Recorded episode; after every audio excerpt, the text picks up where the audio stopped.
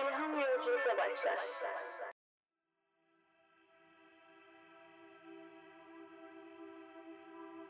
İlkbaharın hüznü Yunan mitolojisinin bereket tanrıçası olan Demeter'in tanrılar tanrısı Zeus'la olan kızları Persephone'nin lakabıdır ilkbaharın hüznü. Aslında ilkbaharın tam tanımıdır. Karanlığın ve yeraltının tanrısı Hades'ten önce. Çok saf ve masum bir tanrıça olan Persephone, çiçekler ve bitkilerle tanınır. Ormanda dolaşıp çiçeklerle ilgilenmeyi çok sever. Yine bir gün Persephone ormanda çiçek toplarken Hades onu görür görmez vurulur ve inanılmaz bir aşk hissetmeye başlar. Ormanda dolaşmaya devam eden Persephone çok güzel ve harika bir rengi olan bir nergis görür ve ona bakar bakmaz hemen yanına gider. Nergisi tam sepetine koymak için eğildiğinde yer yarılır ve aşkından bitap düşmüş Hades Persephone'yi kendi krallığına kaçırır ve onu oraya hapseder. Persephone annesini çok özler. Gitmek ister ama Hades izin vermez. Bir süre sonra Persephone acıkır ve Hades'in sunduğu dört adet nar tanesini yer.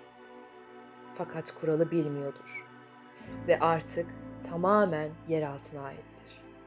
Çünkü yer altındayken bir şey yersen artık oraya aitsindir ve bir daha çıkamazsın. Bu sırada Persephone'nin annesi Demeter yukarıda çok üzülür.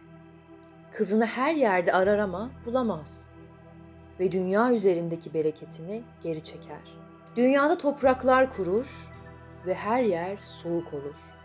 Artık bu hüznü dünyada yaşar. Bu duruma daha fazla kayıtsız kalamayan Zeus, Demeter'e Helion aracılığıyla gerçeği anlatır ve Demeter üzüntüden dünyada insanlarla birlikte yaşlı bir kadın kılığında yaşamaya başlar. En sonunda Zeus bu gidişle insanların sonunun geleceğini anlar ve Demeter'e yardım etmek ister. Hades'le Demeter arasında bir anlaşma yaparlar ve 6 ay annesinin yanında, diğer 6 ay ise kocasının yanında kalmasına karar verilir. Bunu iki tarafta memnuniyetsiz bir şekilde kabul etmek zorunda kalır. Başka çareleri yoktur. Böylelikle ilkbaharın hüznü annesinin yanındayken Demeter mutluluk ve coşkuyla her yeri yeşeltir. Toprağı verimleştirir, her yerde çiçekler açar ve bu döneme insanlar ilkbahar ve yaz derler. Kocası Hades'in yanında kaldığında ise Demeter üzüntüsünden verimliliği azaltır. İnsanlar bu aylara da kış ve sonbahar derler. Böylece bir yasak aşk mevsimleri oluştur.